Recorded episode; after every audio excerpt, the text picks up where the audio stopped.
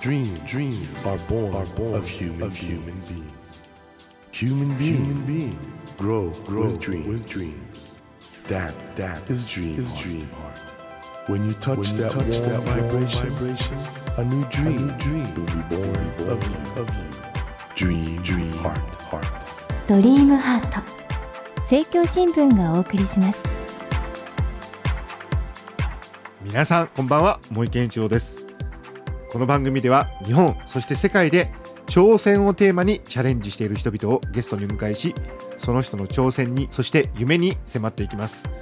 今夜お迎えしたお客様は先週に引き続き作家の伊集院静香さんです。伊集院さんは大人気ベストセラー大人の流儀シリーズの第4弾許す力が講談社より発売され大変な話題となっています。え先週はですねこの最新刊のお話を中心に伺いましたけれども今夜はその続きとなります。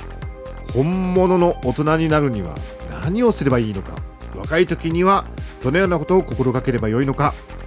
まあ、まさに本物の大人中の大人といえる伊集院静香さんにご指南いただきます。よろしくお願いします。よろしくどうぞ。あの今回あの大人流儀4の許す力そして集英社から愚者よお前がいなくなって寂しくてたまらないという小説を出されましてですね。伊集院さんあの本当に僕あの心からのあれなんですけども佇まいが素晴らしいですよねいや、格好つけてるだけでしょ。いやいやそれでちょっとこれあえて私お聞きしたいんですけども、うん。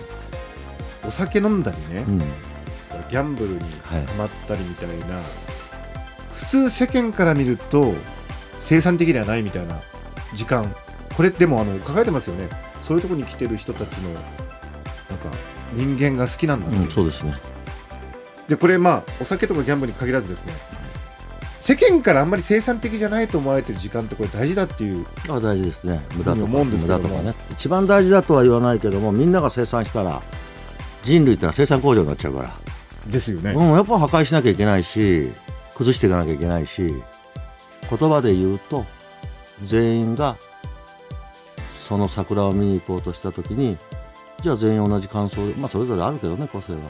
でもやっぱりそっちには桜じゃないだろうと。ぱ人の行く裏に道あれ花の山っていう相場師の言葉があるんだけど、はいはいはい。人が全員そっちへ行こうとした時にどうも違うと、いうことで生き延びてきたわけだから。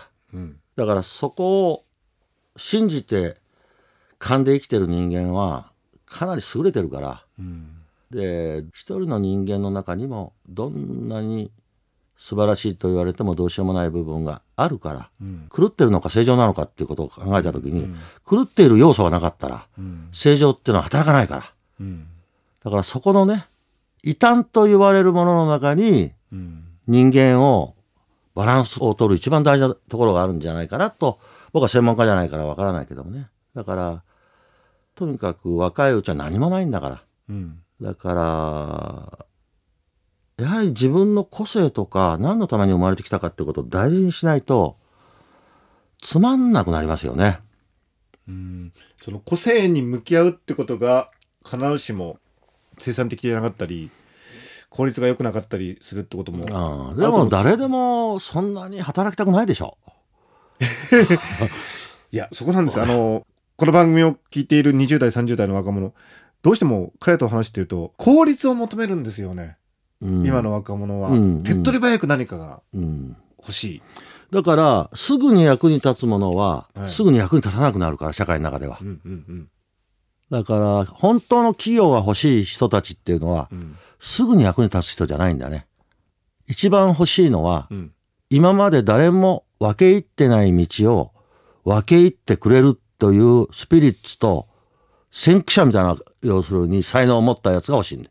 うんで、残りは、その先駆者がやったやつをいかに技術として高めていくかっていうことであっていいんだけども、ん最初は100人が100人先駆者のスピリッツを持っていないと、うんうんそういうところへはね、いけない。それでおまけに誰も分け入ってないから、まあ変な話、そこ闇に近いわけで。うん音もしないし、光もないわけだ。うんだけど、踏んだ瞬間から、少なからず、ささやかに光はこう追ってくるし、向こうの方でもうちょっと行ったら光が見えるってとこまで行くには、一人で闇の中歩かなきゃいけないから、それをできるかできないかっていうことを、その才能があるか、才能がなくても、別にいいんですよそれは。その覚悟があるかってそういう勘があるかって道の歩き方で。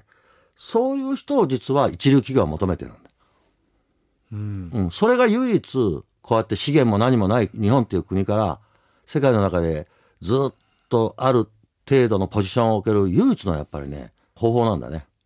そうなるとちょっと今の教育の方向って違う方向行っちゃってませんか？教育はだからいっつも違ってんだよ。あいつも？いつも違ってんだよ教育は。どんな風限らず。にしても、うん違ってるんだよ。でもそれを見つけなきゃやそれは教科書見てこうやって書いてあったって言ってね大人に説明するようなガキはダメだよ。ダメだと？これは違ってるぞこの教科書っていうことを言わないと。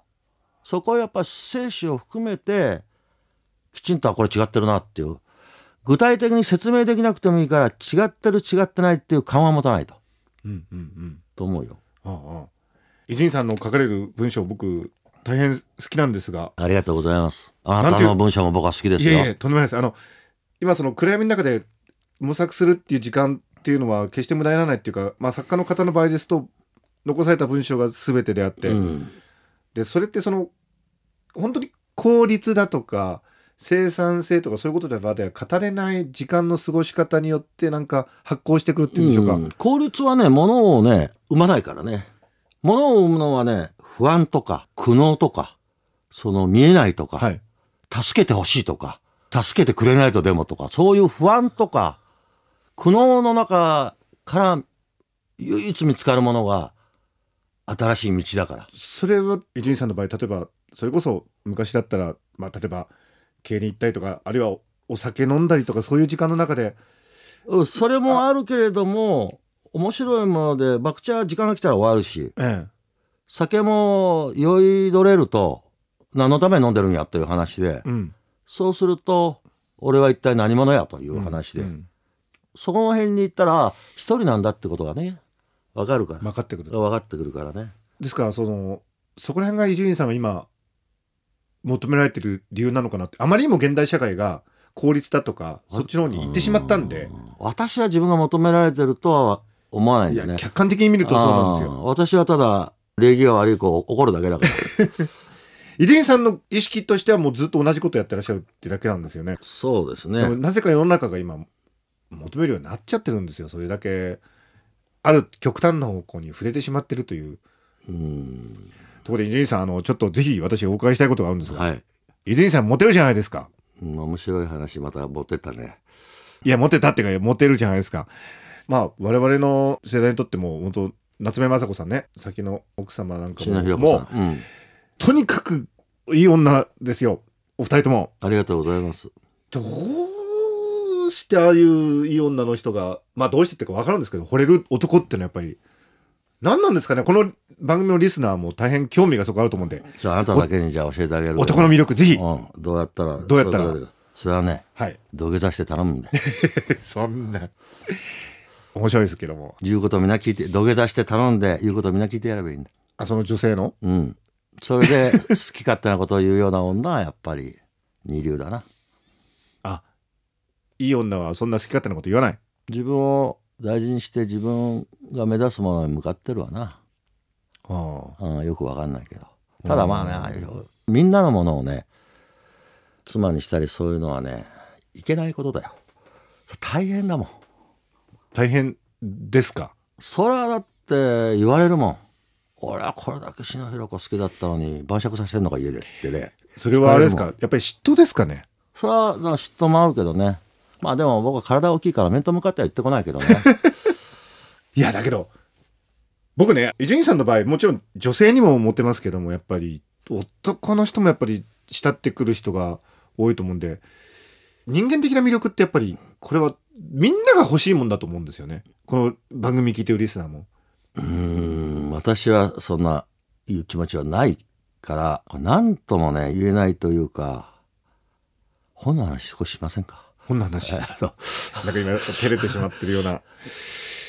あのーあ、ま今ね、そっちのはい。愚者よっていうのは1年半の間に、はい。自分がいいなと思って付き長く付き合った男は3人1年半で1人はフランス死体で見つかって1人は川へ飛び込んで1人は何か女のマンションから飛び降りちゃったっていう、僕は彼らがいたんで小説を書けてたってとこがあったんだけど、はい。なぜこんなふうに死んでいったんだっ言ったのが34年分かんなくて。はい。で45年過ぎて何かの折に一人で飲んでる時にああ今あいつがいたらなんか喜んでくれるのにとか、うん。あいつと話がしたいなと思った時にあ死んだんだなっていうのが続いたのね。はい。そうするとなんかね彼らの人生って何だったんだろうっていうのを思うこととなんか彼らはね無駄死にさせたくないと効率とかそういうそういうので生きてきた人間じゃないから、うん。本物の男だから無駄死にさせたくないっていうことを考えて書き始めた時に一つ分かったことは友情というものは人間がなす行動の中でかなり格が上だなってことが分かった。うんそれはなぜかというと友情は僕も彼ら3人にはい。何か代償を求めたこともないし、彼らも求めなかったし唯一あるのはこのみっともない姿をしてる時に私に見せたくないって言って逃げるわけだ。そうして死,、死を選んだんだ、うん。そこは僕はね卑怯とも思わないし僕は誇りだ彼らにね私と付き合った時間の誇りってものがあったんじゃないかと。僕も彼らと付き合ってる誇りがあったから。うん。そういう決して相手から何かを求めないっていうことが友情の基本だから。うん。そういうものを今の若い人がいないとうん。こいつを友達に持ってるとこういうことが得だっていうことをみじんも思わないのが友情だから。そういうことを学んでほしいね。ニーチェが星の友情ってことを言いましたね。お互いにほ相手の姿見えてるんだけど、うん。もう星と星とのようにある種の距離感を保つというか。距離感が大事だね。一度知り合って30年会わないけどもあいつはきちんと生きてるはずだっていうね。あいつに恥ずかしくないように俺も生きようっていうね。そういうことが必要ですよね。だから恋愛よりやっぱ格が上なんだ友情の方は。そのやっぱり友情っていうものも今の若者ってかなり迷っている悩んでるポイントなんですけどもうん、友情に関しては必ずやってくるから、よく目を開いて、自分の損得だけで人を見ないで、これは波長だとか、運命的なものだから、うん出会うということが、実に生きていく上にね、大事だから。うん友達を見つけようっていう気持ちがまず起こんなきゃダメ。そして友達が見つかったら、その人に何かをしてもらおうじゃなくて、何か自分ができるベストを彼にうん見せてやりたいっていう気持ちがなきゃダメ。うんうんで、そう大事なものは、すべてそこにお金も介在しないし、損得も介在しないし、そういう生き方をしていけば、あいつにだったら相談ができるとか、うんあいつがいるっていうだけでいいんだよなっていうね。うん。あれですよね。世の中に例えばあいつは役に立つとかあの政治家なんかそうですけど、権力持ってる間はみんな近づいてくるけどうん。権力失った瞬間にみんな去っていくみたいな、政治家の権力ってのはまだねちょっと違うからね、うん。まあ二世議員とかそういうのがお父さん政治家で小さい頃に切ないものを見る環境になかったからね、切ないものを見る環境なかった、うん。ああみんなそうですね、うん。まあ、僕は安倍さんっていうのはなんかある程度あったんだろうと思うけど他の二世議員ってほとんど見てないね、それはもうどうしようもないよ。箸に棒にも引っかかんないよね。見てないんだから若い時に苦しいの。うん。若い時にいかに許せない行為だとか理不尽なことをね、うん。その数はやっぱり比例するから。年取った時のうん。寛大さだとか辛抱強さにね、で泉さんちょっとこれ入ってお聞きしたいんですけど、うん。そういう目にあった方の中にはね、うん人のことを恨むようになったり屈折しちゃう方もいらっしゃるじゃないですか。初めはそうだね。そんなすぐ今私が言ったような論理にはならない。そういう形で例えばそれこそ反社会的なことをしたりとかね、犯罪に走ったりしますよね。そういう方もいますよね、うん。そこを乗り越えることができるってことですね人間は。その時に必要なのが自分が子であるって一人なんだってこう気がついて俺に人が何にもしてくれないってそれは当たり前のことだってことをね。うん。まず分かんないと。ただ犯罪とかいうことに関して言うとはい、それは特殊性だから。うん。だけれども人間の中には誰もやっぱ悪ってものは住み着いてるわけだから、うん。それを抑えなきゃいけないというのはうん。礼儀だから。うん。生きることだ、うん。だから聞いてるこの今20代30代の人に言いたいのはともかく都合のいいことするなと。うん。もう都合のいいことしてすなんかうまく避けられたと思ってるけどもそれは避けたんじゃなくて一番つまんない場所のところにお前は立ってるだけだからってことだから。じゃあ一番いい場所に何が起こるかって何にも起こりゃしないんだけどうん。少なくとも周りの人はうん。あいつが生きてくれてるだけで俺は嬉しいんだっていう存在にならなきゃダメですよ。劣等感はどうしたらいいですか？多くのやっぱり若者が劣等感に悩んでる。劣等感が唯一その人を伸ばせる力だかなるほど。ら。うん。最初から高みで物を構えて劣等感がないやつは、まずダメ。うん。だから野球選手なんかもよく見てると、最初からずっとスターのやつは、最後バカなことするから。そうですか。うん。でもまあ、松井のようにね、たまにね、うん。自分は人より努力がで、まあ自分は不器用だって自分は気がついたってね、小さい頃に。うん。そしたら、人より倍練習ができる、まず精神力鍛えようと。うん。うん。うん。うん。だからやっぱそれは劣等感だと思うんですよね。うん。じゃあ劣等感はあるのが当たり前だし、うん。それが出発点になるんだから。それともう一つは僕ら大人がうん。才能とかそういうものを見つけてやって、はい。大丈夫だっていう場所も与えてやんなきゃダメ。なるほど。ホアン・ミロっていうあのミロって絵描きの巨匠は、はい最初に美術高校に受けた時に16人で最低の成績だったんだ。一番絵が下手だったんだ。うん。その時の校長が、だけど、この色使いは今までの子にないぞって。一回置いてみようじゃないかと。拾ってくれたんですね。うん。それが、やがてその巨匠になるわけだから、はい。そういう目を我々は持たなきゃダメだ。うん。我々はそういう目を持ってるから、お前たちも、きちんとこっちへ向かってこいよってことをね、言わないとね。うん。そういう大人がうん。いなくなっちゃったんですよね。そんなことはない。それはね。そうですか？うん、それはない。町工場でも本当にそういう人はいるから。町工場とかそういうにはいるんでしょうね。うん、いますね。いやー僕なんか伊集院さんみたいな方がもっと日本にいたら日本もっとい変わや、それはると思うんだよな。日本絶対おかしくなるだろうね、俺ばっかりだったらい。やいやいやそんなことないですうよ。これもちょっとせっかくだからお聞きしたいんですけど伊集院さんにとってね、うんこの番組のテーマはまあドリームハートってこと夢なんで、もうすでにもう夢は達成されてると思うんですがそんなことはないね。あそうですか、うん、夢をこれからしたいことって何ですか？お追ってるね。今は、より分かりやすくて、漢字が少なくて、子供から誰が読んでも読みやすくて、なおかつ、これを読んでよかったっていう小説書きたいですよ。それは素敵ですね、うんそれは小説でなくてもいい。なるほどうん。道徳の文章みたいなものでも、それを何行か読んだら、そうだな。やっぱりな、人間、そうだよなって、俺分かるこれはって、そういうものを書きたいんだけど、なかなかできない。伊集院さんの書かれる文章ってうん。何とも言えない味があって行間があって響きがあってもうすでに達成されつつあるんじゃないですかね今おっしゃったことは。それはないですね。それは年に1回、今95歳の母親に挨拶に行くと言われますもの。きちんとしたものは書けているのかって。いやいや、まだ書けてませんっていうね。ああ、それだったら、懸命にやりなさいと。っていうことは、とにかく、才能がないと思ったら人の倍やりなさいと。10倍でも、100倍でもやったら、才能のない人がもし何もしないとしていたら、うん。気がついたらきっとその人を追い越せたりもっといいものが見えたりするからってね。そんなことお母さんがそうそうそうう。そう私すごくオール1だったから点数が。いやいや 最初の小学校の時の。いやでもそういう話伺ってるとね学校の成績って関係ないい関係ないですね。オール1でも直木賞ぐらい取れるから、やいやいや直木賞ぐらいはって。うん。いやー本当に伊集院さん素晴らしいですね。もう何とも言えないです。僕は本当に。伊集院さんが今発してる言葉ってやっぱり特別です。ありがとうございます。今のこの現代の日本において。そんなに褒められて大変ないだ。けどあなたと結婚するわけにはいかないから。そこなんとかお願いしますよ伊集院さん。じゃあいや今晩考えてみましょう。いやいやあのーぜひちょっと最後に若い世代に向けて一番言いたいことっていうのは何なのか教えていただけませんか？目の前をよく見てそれでいて目の前のものだけを目指してはダメだと。まずは朝早く起きて歩けと。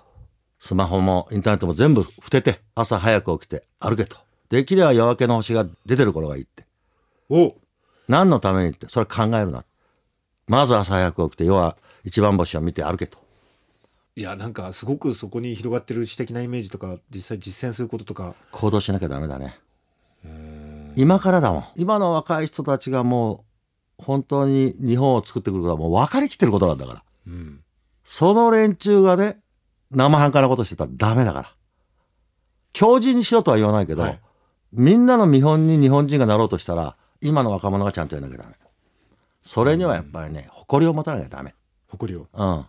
僕はやっぱりこの伊集院さんのこの言葉をねこの番組聞いてる若者たちもおそらくでもいろいろ感じてることがあると思うんで、いつもほらパーティーとかで挨拶を二人がね、はいはいした時に、茂木さん見てて非常にいいと思いますよ。いつも若い人たちが囲まれて自分の意見をきちんと言っているからとんでもないです。尊敬申し上げてますよ。いえいえそれはもう私の方です。あの伊集院さん本当にあのいろいろ本当に心に響く言葉がありました。ありがとうございました。ました。あのまた今後とも素晴らしい小説をお待ちしています。応援してくださってありがとう、ありがとうございます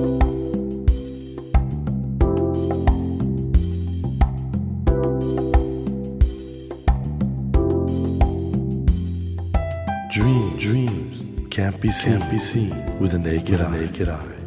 But we sure But we can, sure live, can our live dreams. our dreams.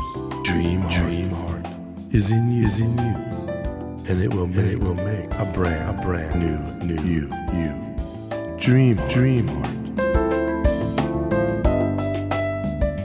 ドリームハート今夜お迎えしたお客様は作家の伊集院静香さんでした僕は人がね人から何かを学ぶということは結局何を学んでいるのかわからないんだけれどもその人のことが慕われるっていう時に一番多くのことを学んでるような気がするんですけども伊集院静香さんはまさにそういう方ではないかなと思うんですね本当にお話ししてていろんなことがこちらに伝わってきてでもそれがじゃあ何なのかどういう科目なのかって言われてもねいやこれは何とかですとは言えないんですけどだからこそそこに深い学びメッセージがあるという。